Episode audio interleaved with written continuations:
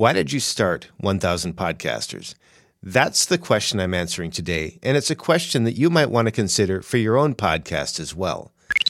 What's happening, podcasters? This is 1000 Podcasters, and I'm Brian Ensminger. I'm a podcaster and a podcast editor, and I want to see you be successful with your podcast. As I'm recording this, I'm a little bit tired. I've I was up late editing another show last night, and so I'm a little bit tired. But I wanted to make sure that I got this out because Right now, I'm in the middle of a challenge. This is part of a daily podcast episode series inspired by David Hooper over at Big Podcast, and it's also part of National Podcast Post Month. The interesting thing about goals, though, is just because I made it my goal to accept this challenge and to deliver a daily show, I also want to make sure that it's valuable. So today I want to talk to you about why I started my podcast or started this particular podcast whether you already have a podcast or maybe you're thinking of starting one, you probably already know that it's really important to know why you're doing something. And in particular, if you think about launching a podcast, it's really important to understand why you're doing it, to be clear on that, because as Stephen Covey would remind us, we want to make sure that we start with the end in mind because that will inform everything we do from that point forward. Now, you might be thinking about things like money or fame or popularity or perhaps giving a voice voice to those who need to have one, or speaking to an issue, or something else. There are a lot of reasons you could start with why you would want to have a podcast. But even if you have a solid why, you might also need a catalyst to get you started. It was a catalyst that got me started in this daily podcast challenge. It was David Hooper who threw down the gauntlet and got me started on this daily challenge. But whatever the reason, whatever the catalyst, there's something that's going to be important for you to always keep front and center. And that's why I want to share the story behind this podcast, 1000 Podcasters. Now, as I got this show started, I already had a show that had been running for about four and a half or five years. I don't remember the exact length of time that had been running, but it was over 250 episodes in. So it was a show that I'd been running for a while.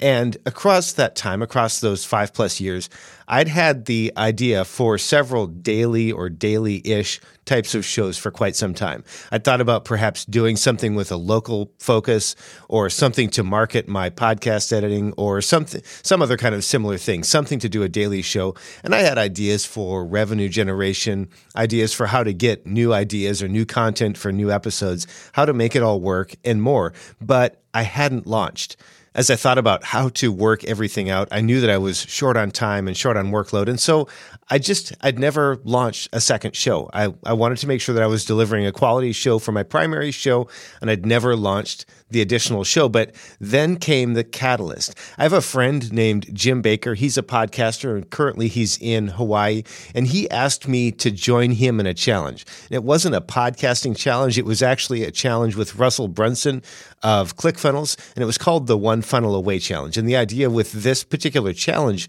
was to create a sales funnel, create a product, and then market that in order to, to build a business.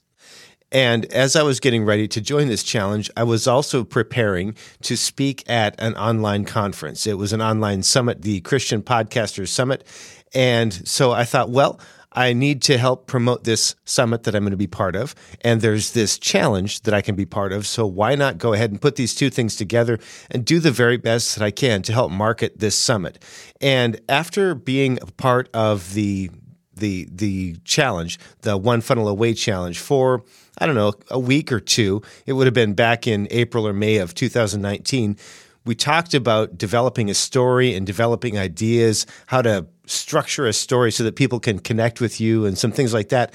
And there was a, an assignment that came with us to help develop our voice. And that assignment was to choose one of three things either live video, a daily blog, or a daily podcast, and then to pick those up and do those every day. And I thought, well, I don't really want to do live video. I don't really want to blog daily, but I know a little bit about podcasting. So let's go ahead and do this. So I chose podcast. And I launched 1000 Podcasters as an assignment, as an opportunity to develop my voice. And it was part of this One Funnel Away challenge.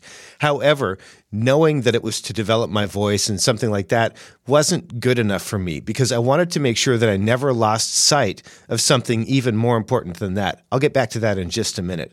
So I had the idea but there was this catalyst, an assignment, a challenge. And so I had toptieraudio.com. That was the editing business. That still is the editing business. And I thought that might be the perfect place to develop a complimentary podcast to help market what I do and to develop my voice and to market this uh, this summit that I was part of. So I brainstormed some ideas and I settled on the idea of 1,000 podcasters to name my show because I thought, well, it's a very clear goal to say I would like to help 1,000 podcasters. So I, I had the title. I went ahead and got the domain name. I secured the social accounts. I got to canva.com. I developed my own artwork, and you can tell by a look at it that it was not developed by a graphic designer. It was developed by me. I set up my podcast hosting on Libsyn. I set up the plugin integration and all of the necessary things to help this work well with my WordPress website. And on the very next day, Day number two of that, I hit record to record my first episode. I was supposed to share my story and have some calls of action, calls to action. So that's exactly what I did. But going back, that wasn't enough for me. It wasn't enough for me to just share my story. I wanted to give people a real reason to come back other than just hearing my story. I wanted to give my audience something of value, something related to podcasting, whether I was speaking to mindset or tips or suggestions or tools, things like that. I wanted to make sure that I was delivering something of incredible value. And that's the thing I'd like to have us keep in mind. It's something that I think in my mind is at least as important as the why behind behind why you do what we do. And probably even more important than the catalyst is to make sure that while our goals and strategies can serve us, that's, that's okay. We always want to make sure that we're keeping our listeners in mind. If you have a podcast, I'm wondering, what was the catalyst? Was there a catalyst for you to launch? Was there a challenge or some kind of deadline that was set that encouraged you to step up and take action at that time? And if so, I'd love to hear about that. If you haven't launched yet, I'm wondering what will it take to push you over the edge to get you started? I'd love it if you'd let me know the answer to that question. You can hit me up on Twitter. I'm at Top Tier Audio.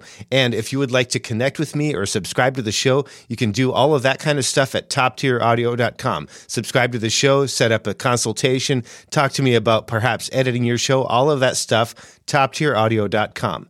Thanks again. Now go out there and make a great podcast.